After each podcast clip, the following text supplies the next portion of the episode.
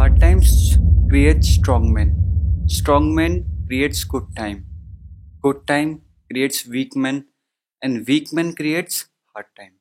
तो इस वक्त जो है हम लोग हार्ड टाइम्स में हैं एक बहुत ही कठोर दौर से हम गुजर रहे हैं आप लोग जानते हैं मैं किस चीज़ के बारे में बात करने वाला हूँ और जी हाँ मैं बात करने वाला हूँ मैं रशिया और यूक्रेन वाले विषय पर मैं बात करने वाला हूँ और एक और बात मैं आपको बता दूँ कि ज़रूरी नहीं है कि आप ये सब वीडियो ही देख यूट्यूब पर क्योंकि इसमें मैं ज़्यादा विजुअल्स डालने नहीं वाला, आप कानों में ईयरफोन लगा के बस सुन लीजिए क्योंकि ये बात है, ये एक पॉडकास्ट है और मैं ऐसे पॉडकास्ट जो है, क्योंकि समय की कमी रहती है तो मैं ज़्यादा जो है वीडियोस बना नहीं पाता और एडिटिंग में काफ़ी टाइम लग जाता है। मैं सोच रहा हूँ कि मैं कोशिश करूँ कि शॉर्ट वीडियो जो कि मैं डालता रहता हूँ यूट्यूब पर आप देख सकते हैं इंस्टाग्राम पर आप देख सकते हैं और इस टाइप के पॉडकास्ट जो है, जिनमें सीधे से बात करनी हो, मेरी और आपके बीच में बातचीत बस। वही बातचीत जो है आज मैं आपके सामने पेश करने आ रहा हूँ। इसी को पॉडकास्ट कहते हैं। और आगे चल के शायद मैं कोशिश करूँगा कि ऑडियो भी उपलब्ध करवा दिया करूँगा। तो सब जानते हैं क्या हो रहा है रशिया, यूक्रेन में। अभी तक तो बता दिया होगा, द्रोराठी वगैरह ने बड़े बड़े विद्वान बैठे हैं। आज तक मैं पूरे दिन आप खोल के बैठिए इंडिया टीवी वगैरह सब खोल के बैठिए, सब पर यही चल रहा था। कल परसों तक यूपी इलेक्शन चल रहा था, आज रशिया, यूक्रेन चल रहा है, चलना भी चाहिए। इंटरनेशनल पॉलिटिक्स एक इंपॉर्टेंट हिस्सा है हमारी लाइफ का। इसको हम इग्नोर नहीं कर सकते। और आप लोगों को क्या हो रहा है, क्या नहीं हो रहा है, ये तो उन लोगों ने भी बता दिया होगा जो कल तक जो है इंडियन पॉलिटिक्स के डोमेस्टिक पॉलिटिक्स के यूपी पॉलिटिक्स के एक्सपर्ट बने बैठे थे। आज वो अंतर्राष्ट्रीय पॉलिटिक्स के एक्सपर्ट बने बैठे हैं, जैसे कि मैं। अभी वही हाल है। तो मैं अभी तक स्टोरीज वगैरह पे जो डाल रहा हूँ, मैं रशिया का पोस्ट कर रहा हूँ, मैं व्हाट्सएप पे देखो, रशिया का पोस्ट कर रहा हूँ। आप मेरे को इंस्टाग्राम पे फॉलो कर सकते हैं, मैं लिंक जो है इंस्टाग्राम अकाउंट का अपना डिस्क्रिप्शन में डाल दूँगा। बात वो नहीं है कि मैं किससे साथ दे रहा हूँ, मैं किसको अपोज कर रहा हूँ, ऐसा नहीं है, मैं रशिया को अपोज अपोज नहीं कर रहा। मैं रशिया का साथ भी दे रहा हूँ। हमेशा रशिया की जो डोमेस्टिक पॉलिसीज़ पुटिन की डोमेस्टिक पॉलिसीज़ है, उनका मैं साथ देता हूँ मैं। मतलब सपोर्ट करता हूँ मैं, मेरे साथ देने से होगा क्या? मैं तो आम नागरिक हूँ, जिसके पास मुश्किल मुश्किल से शायद तीन सौ तीस के आसपास सब्सक्राइबर हैं, जिनमें से भी शायद दस बीस लोग ही सुनते होंगे। आप लोग भी सुन ही रहे हैं। आप उन्हीं दस बीस लोगों में से जो सुन रहे हैं तो कोई बात नहीं। अभी तक मेरी बात पहुँच जाए, वो बहुत इंपॉर्टेंट है। मेरी बात पहुंचेगी, मुझे आप लोगों को विश्वास है कि आप लोग कानों में जो अपना वो यंत्र लगाकर आप ज़रूर मेरी बात को सुनेंगे। तो जो चर्चा को शुरू करते ज़्यादा विजुअल्स नहीं कोई एडिटिंग नहीं, बस सिंपल बात। अभी तक मुझे समझ में आया वो ये कि देखिए, रशिया एक स्ट्रॉन्ग स्टेट है नो डाउट पुतिन एक स्ट्रॉन्ग लीडर है नो डाउट यूक्रेन, पुतिन का भी बात सही है कि यूक्रेन एक आर्टिफिशियल क्रिएशन है so is Pakistan so is communist China communist China के इतिहास में एग्जिस्ट करता था, आज कम्युनिस्ट चाइना है। असली चाइना तो वो है ताइवान। और उस पर कब्जा करने का प्लान बना जा रहा है उस पर भी आएँगे। यूक्रेन अगर आर्टिफिशियल क्रिएशन तो मतलब ये है कि उनको रहने का अधिकार नहीं है, उनको स्टेटहुड का अधिकार नहीं है। अगर नहीं है, वो बात अलग है। आपकी राय बिल्कुल। राय हो सकती है, मेरी भी राय पाकिस्तान को रहने का अधिकार नहीं है, पाकिस्तान को स्टेटहुड का अधिकार नहीं है पाकिस्तान को मिटा देना चाहिए। लेकिन हमारी सरकारें अभी तक इतनी असमर्थ रही हैं कि परमाणु बम बनने से पहले हमने पाकिस्तान का विनाश नहीं किया, ये हमें बहुत हम आगे चल के पछताने वाले हैं। उन्होंने सौ अस्सी के आसपास विनाश कर दिया था पाकिस्तान का तो शायद आज जो है एक बड़ी दुविधा हमारे हृदय की, भारतवर्ष की एक बड़ी जो दुविधा है, वो दूर हो गई होती। चलिए वो दूर नहीं हुई। आगे बढ़ते हैं। तो मैंने देखा है, चाहे द्वितीय विश्व युद्ध हो या फिर साम्यवादी एंड कम्युनिस्टों का जो वो है, एक तरीके से आक्रमण रवैया जो रहा है ह्यूमन राइट वॉल्यूशन जो रहे अब उसमें देखिए कि यूक्रेन के लोगों ने बहुत ज़्यादा जो है संघर्ष किया है, बहुत ज़्यादा सफ़र किया है। पिछले साल भी शायद से, पिछले साल की ही बात है, लाशों का पूरा का पूरा ढेर मिला था यूक्रेन में। किन, किसने मारा था उन लोग को? उन लोग को रशिया ने मारा था, उन लोग को सोवियत यूनियन ने मारा था, जिसको आज शायद रिवाइव करने की कोशिश करी जा रही है। और इतने सब के बावजूद उन लोग का मन नहीं है रहने का रशिया में तो ये ये उनका अधिकार होना चाहिए, उनका मन मन होना चाहिए अलग रहने का। क्यों उन पर आक्रमण किया जा रहा है? क्यों उन्हें आर्टिफिशियल क्रिएशन करना जा रहा है? आप ही ने मारा था उन लोग को। आप कहने का आप डीनाजिफिकेशन कर रहे हैं। डीनाजिफिकेशन मतलब ये आइडियोलॉजिकल लड़ाई है, अगर आप आप कौन से कम थे भाई? आपने कितने यूक्रेन के लोगों को मारा है? यूक्रेन को न्यू नाजी स्टेट घोषित कर दिया रशियन प्रोपागेंडा ने। न्यू नाजी स्टेट घोषित कर दिया रशियन प्रोपागेंडा ने। ठीक है, कुछ एलिमेंट्स हैं, हर देश में होते हैं रशिया के लोग कम है। जितने भी फार राइट ग्रुप्स बने हुए हैं दुनिया भर में, जितने फार राइट्स जो हैं उनमें, आप देखिए ग्रुपों में सबसे रशियन बॉट्स पाए जाएँगे, वो इन्फ्लुएंस करते हैं। रशियन बॉट्स जो है, इतने चालाक है, मैं इस पर भी आऊँगा रशियन लोग। लेफ़्ट वर्ल्ड वाइड लेफ़्ट को भी इन्फ्लुएंस कर रहे हैं वर्ल्ड वाइड राइट को भी इन्फ्लुएंस कर रहे हैं। ये आग लगाई जा रही है पूरी दुनिया में। इस आग में से किसको फ़ायदा होगा, किसको नहीं होगा नो वन नोज़ अब जो है डिनाजिफिकेशन की हम बात कर रहे थे, आप कौन से कमती थे यार? आप पोलैंड पे आक्रमण दो देशों ने किया था जर्मनी और रशिया ने। आप कम थे क्या? पोलैंड में आपने कम जुर्म ढाए थे, आपने यूक्रेन में कम जुर्म ढाए थे? क्या किया था आपने? अपने जुर्म ढाए थे आपने, यूक्रेन में लाशों के ढेर मिले आपने जेनोसाइड किया यूक्रेन में। अब आप कह रहे हैं नहीं आपको यूक्रेन आपका है, यूक्रेन तो आर्टिफिशियल क्रिएशन है। चलिए, मान लेते हैं यूक्रेन आर्टिफिशियल क्रिएशन है, मगर फिर भी आपको कोई अधिकार तो नहीं हुआ। चलिए बात करते रीजनल सोवरनिटी की। आप कह रहे हैं कि कुछ रीजन्स जो हैं, वहाँ के वो रशियन स्पीकिंग है रशिया को बिलोंग करते हैं। रेफरेंडम करा लीजिए आपने क्राइमिया पर रेफरेंडम कराया था। मैं पर्सनली कह रहा हूँ, जो क्राइमिया में रेफरेंडम करा के कब्जा किया था, वो ठीक था। आप करवाइए रेफरेंडम ये क्या तरीका था चारों तरफ़ से हमला करके? और फिर इसमें सबसे बड़ी गलती, ना रशिया की है, ना यूक्रेन की इसमें सबसे बड़ी गलती है नेटो की। 2014 से पहले सारी समस्याएँ नहीं थी। ये इतने नीच किस्म के लोग हैं, ये नेटो और वेस्टर्न लोग ये साथी को ही अकेला छोड़कर भाग जाते हैं। इसको किस, किसको उन्होंने अकेला छोड़ के भागा? आप अफ़गानिस्तान का उदाहरण उठाकर देख लीजिए, आप वर्तमान में यूक्रेन का उदाहरण उठा के देख लीजिए। हाँ भविष्य में ताइवान का उदाहरण उठा के देख लीजिएगा, क्या होगा देखना। नेटो भगोड़ा है, अमेरिका भगोड़ा है, अपने साथियों को छोड़कर भागता है। 2014 में आंदोलन करवा दिया गया एंटी रशियन प्रोटेस्ट यूक्रेन में, और एंटी रशियन सरकार वहाँ पे बैठा दी गई। कोई दिक्कत नहीं, डेमोक्रेटिकली इलेक्टेड थी, यानी कि लोग चाहते थे कि हमें ऐसी सरकार मिले। कहीं ना कहीं हम ये कह सकते थोपा नहीं गया उन पर इतने साल से कह रहे थे कि नेटो में आ जाओ नेटो में आ जाओ नेटो में आ जाओ नेटो में लिया। अभी नहीं यूक्रेन को खामा खां से रशिया के सामने ला दिया। और अब देखिए अब क्या हो रहा है। रशिया उस पर आक्रमण कर रहा है। रशिया का कहना है कि वो रशिया का भी कहना कोई गलत नहीं है। रशिया का मानना था कि नेटो इतना पास ना है सोवियत यूनियन टूटने के बाद से आज देखिए आसपास के सभी देशों में नेटो मौजूद है। बेलारूस और यूक्रेन में को छोड़ के। बेलारूस रूस का जो है अलायंस है अलाय है। यूक्रेन जो है न्यूट्रल था अब तक, लेकिन उस न्यूट्रलिटी को तोड़ने की कोशिश करी गई। एक अराजक तत्व है ये पश्चिमी देशों के, न्यूट्रलिटी को तोड़, तोड़ने की कोशिश करी गई थी। और अब देखिए क्या हाल बन गया। इसमें जरा ये भी बात करते हैं कि इंडिया का क्या पक्ष होना चाहिए। ये तो हमने बात कर ली कि क्या मेरा क्या रवैया है। मैं ना रशिया का अपोज कर रहा हूँ ना मैं, लेकिन एक अच्छा नहीं लगता है ऐसा देख के जो भी फुटेज वीडियोज़ आ रही हैं। एक रेस अपने ही रेस के लोगों को ऐसे तरीके से मार रही है। मतलब इस युद्ध का कोई सेंस नहीं था। अच्छा खासा शांति इस इलाके में थी। ने, ने, ने, नेटो पास आता जा रहा है वो बात सही है लेकिन इतना फॉर लार्ज स्केल इन्वेजन जो है ये, ये गलती थी। और शायद से ये गलती नहीं है बहुत बड़ी साजिश है। ये होता है कि चेस में कुछ प्यालों को आगे फैलाया जा रहा है देखने के लिए कि सामने वाला कैसे रिएक्ट करेगा। पहला प्याला फेंका अफ़गानिस्तान में सामने वाला कुछ नहीं कर पाया। दूसरा प्याला फेंका यूक्रेन में, सामने वाला कुछ नहीं कर पा रहा। तीसरा प्याला फेंकेंगे ताइवान में, सामने वाला कुछ नहीं कर पाएगा। हमारे पड़ोसी भिखारी हैं, वो भी गए हुए उधर। सोचने के चौथा प्याला फेंकने वाले फिर वो होंगे कश्मीर पर। और देखते हैं, यही यही भारत का जो है रवैया इसमें क्या रहना चाहिए। मैंने पिछले वर्ष एक वीडियो बनाई थी, उसको आप जाकर देख सकते हैं। नाम ध्यान नहीं आ रहा, मेरे को वीडियो का क्या था। उसमें मैंने बताया था कि नया वर्ल्ड ऑर्डर इमर्ज हो रहा है नेक्सस इमर्ज हो रहा है और ये भारत के लिए खतरा है। मैंने कल परसों भी एक शॉर्ट वीडियो बनाई थी, डली भी हुई है मेरे यूट्यूब चैनल में इंस्टाग्राम पर भी डली हुई है क्रोनिकल टॉक्स पर जो है, जिस पेज का मैं स्पोक पर्सन हूँ। और उस पर डली हुई है, उसमें भी यही है कि क्या भारत का जो है रवैया रहना चाहिए रशिया का जो नया नेक्सस बन रहा है। नेक्सस क्या है? नेक्सस ये है कि रशिया, चाइना, पाकिस्तान अफ़गानिस्तान तालिबान वाला, ईरान, सीरिया, ये सब देशों का एक नया नेक्सस बन रहा है एशिया में। ये भारत के लिए खतरा है, क्योंकि इनमें दो देश ऐसे हैं जो कि it is a direct threat to India Pakistan and China इनसे तो कोई कॉम्प्रोमाइज़ करना ही नहीं चाहिए। ये नया जो एशियन एक्सेस बन रहा है, भारत के लिए खतरा रशिया इसमें साइड इसके साइड में। तो इस हिसाब से अगर हम देखें तो इंडिया को रशिया का अपोज करना चाहिए, मोदी जी को रशिया को अपोज करना चाहिए। धर्म संकट पता है कहाँ आता है? रूस भारत का सबसे पुराना जो है एल है। इकहत्तर में भारत की मदद करी तमाम विषयों पर भारत की मदद करी न्यूक्लियर पोखरण टेस्ट हुआ था, तब भारत की मदद करी। यूक्रेन ने भारत को हमेशा पोस्ट किया। पोखरन न्यूक्लियर टेस्ट में भारत को पोस्ट किया।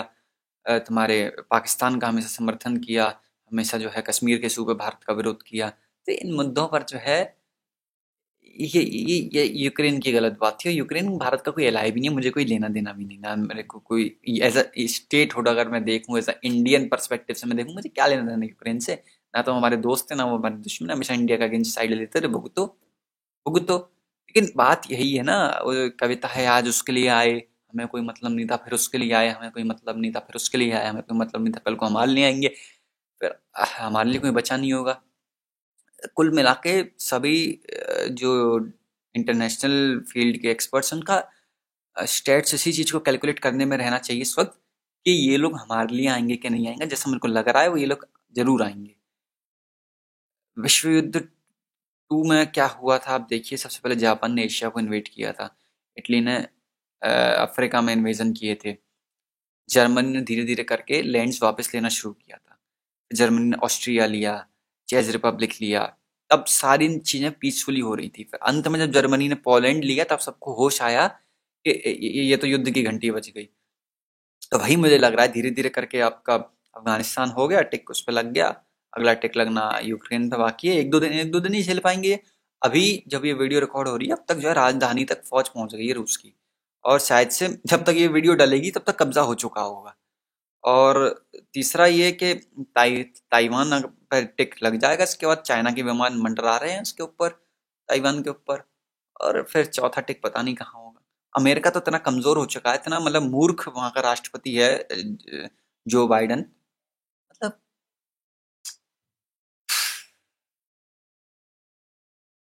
कुछ कुछ कुछ नहीं कह सकते। डोनाल्ड ट्रंप होता तो ऐसा नहीं होता। डोनाल्ड ट्रंप के समय पर शांति बहार हुई थी पूरे विश्व में। शांति बाहर हुई थी पूरे विश्व में।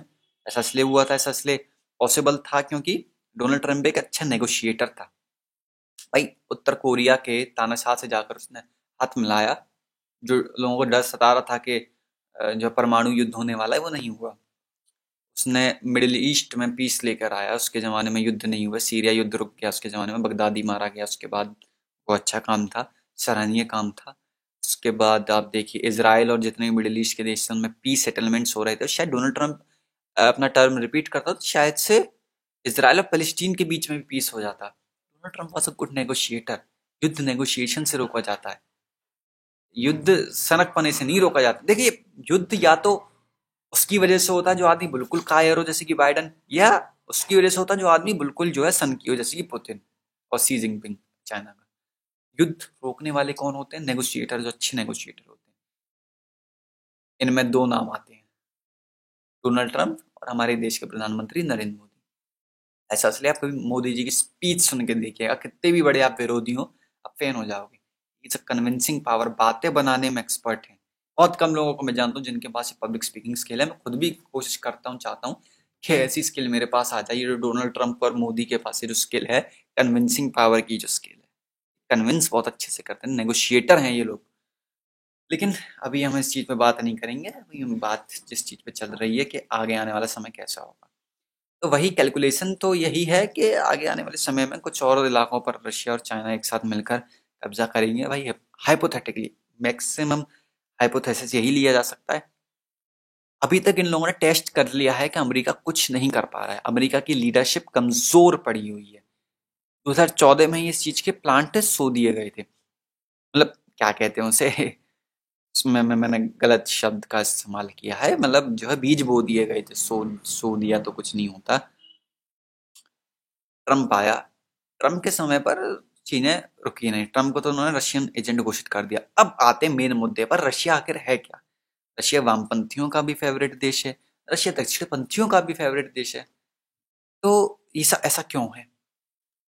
अब देखिए, वामपंथियों की नज़र में रशिया खुद को ऐसा पेश करता है कि anti imperialistic anti American anti capitalist country Russia is a very anti capitalist country in the eyes of leftist Russia is a very right winger country in the eyes of no us right wingers हमें लगता है कि देखो ये तो America की degeneracy और liberals के खिलाफ मतलब रशिया ने बड़ी चालाकी से किया।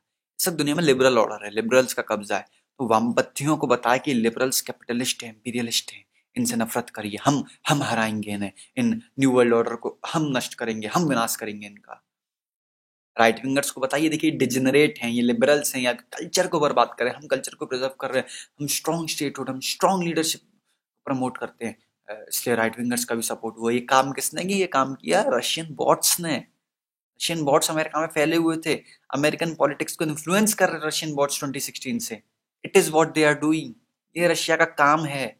रशिया ने दुनिया को डिवाइड कर दिया रशिया ने दुनिया में चिंगारी लगा के आग लग गई। आप हैरान रह गए होंगे पिछले कुछ सालों से रेडिकलिज्म क्यों बढ़ रहा है इंटरनेट पे? लेफ़्ट वर्सेस राइट इतना ज़्यादा क्यों बढ़ रहा है? इसके पीछे मात्र एक कारण है, वो है रशिया। मैं इसमें रशिया की बुराई भी नहीं करूँगा। पता है क्यों? वो रशिया जो कर रहा है, वो अपने लिए कर रहा है। रशिया अपना फ़ायदा पहुँचा रहा है। अगर एक देश के हिसाब से देखा जाए गलत क्या है भाई? वो अपना फ़ायदा पहुँचा रहा है। उसमें हमारा नुकसान, मैं ये नहीं कह रहा कि हमारा नुकसान है, अमेरिका का नुकसान। इंडिया तो अब इस चीज़ से दूर है, छिला नहीं है इंडिया भी इस चीज़ से। देखें अब इससे प्रूव होती है कि इंटरनेशनल रिलेशंस में थ्योरी होती है थ्योरी ऑफ़ रियलिज्म जो है, वो है। अपनी रक्षा स्वयं करो।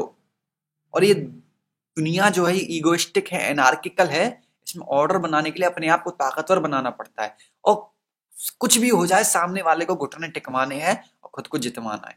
भाई, रशिया ने फार लेफ़्ट और फार राइट दुनिया भर में प्लांट करके दुनिया भर को कमज़ोर कर दिया है। रशिया और चाइना ने मिलकर ये काम किया। अब दुनिया कमज़ोर पड़ी है तो ये लोग चाहे जो भी करें, इन लोगों का विजय होगा। यही तो रियलिस्ट थ्योरी है। मतलब किसी भी हद तक जाना है, किसी भी, कोई मोरल नहीं है। कोई मोरल नहीं है। अपने देश की सुरक्षा की जब बात आती है तो कोई मोरल नहीं है। ये इन्होंने किया है। बदला लिया है सोवियत यूनियन के गिरने का। अच्छा चाइना को क्या फ़ायदा? चाहिए देखिए चाइना के तो अपने पुराने जो है इंपीरियलिस्टिक गोल्स हैं, जब से कम्युनिस्ट चाइना बना है, उसे कुछ ना कुछ हासिल करना है, उनके पुराने डॉक्यूमेंट्स में ये सब चीज़ें रिकॉर्डेड है, वो कर रहा है, वो उसी प्लान पे टिका हुआ है। बस एक नया साथी मिल गया है रशिया, जो कि बदले की भावना में। खुन्नस खाया बैठा है कि हमारे देश के टुकड़े टुकड़े कर दिए गए थे। मुझे ये नहीं समझ में आ रहा, हम कब खुन्नस खाएँगे? हमारे देश के भी टुकड़े टुकड़े किए गए थे। एक भाग हमारा पड़ोसी मुल्क को दे दिया गया जो कि एक आर्टिफिशियल क्रिएशन थी। ब्रिटेन ने ऐसा क्यों किया? ब्रिटेन ने ऐसा इसलिए क्योंकि पाकिस्तान एक वेस्टर्न अलायंस बना रहेगा और एशिया में जो है वेस्ट को एक अपना अलाय मिल जाएगा। और कुछ वर्षों पहले तक यही असलियत थी। अब देखिए, जब पाकिस्तान और भारत के बीच में सीमा विवाद हुआ था दो हज़ार उन्नीस में तो रशिया के विमान इस्तेमाल करके अमेरिका का लॉकहीड मार्टिन वाला जो विमान है, वो गिराया गया था। तो इस बात का आप देख सकते हैं कि पुरानी जो अपनी हिस्टोरिकल वो है अलायंस कि हम रशिया से विमान खरीदते थे, हथियार खरीदते थे, पाकिस्तान अमेरिका से खरीदता था। इन इंडिया एक स्टेप आगे पहुँच चुका है। इंडिया अपनी सेल्फ इंडस्ट्री डेवलप कर रहा है। India is developing domestic military weapons. तो ये एक बहुत ही फ़ायदेमंद चीज़ है, क्योंकि अब हमारा डिपेंडेंसी खत्म हो जाएगी। एक बार हमारी इसराइल और रशिया जैसे देशों से डिपेंडेंसी खत्म हो जाए, उस दिन हम वाकई में विश्व शक्ति बन जाएँगे, क्योंकि हमें गुलामी नहीं काटनी पड़ेगी, हमें जो है वेस्टर्न वेस्टर्न लिबरल्स की गुलामी नहीं काटनी पड़ेगी और हमें सनकी लोगों की भी गुलामी नहीं काटनी पड़ेगी। Russia, China, North Korea, Iran, वीरान, इन सबकी नहीं काटनी पड़ेगी। तेल की बात है।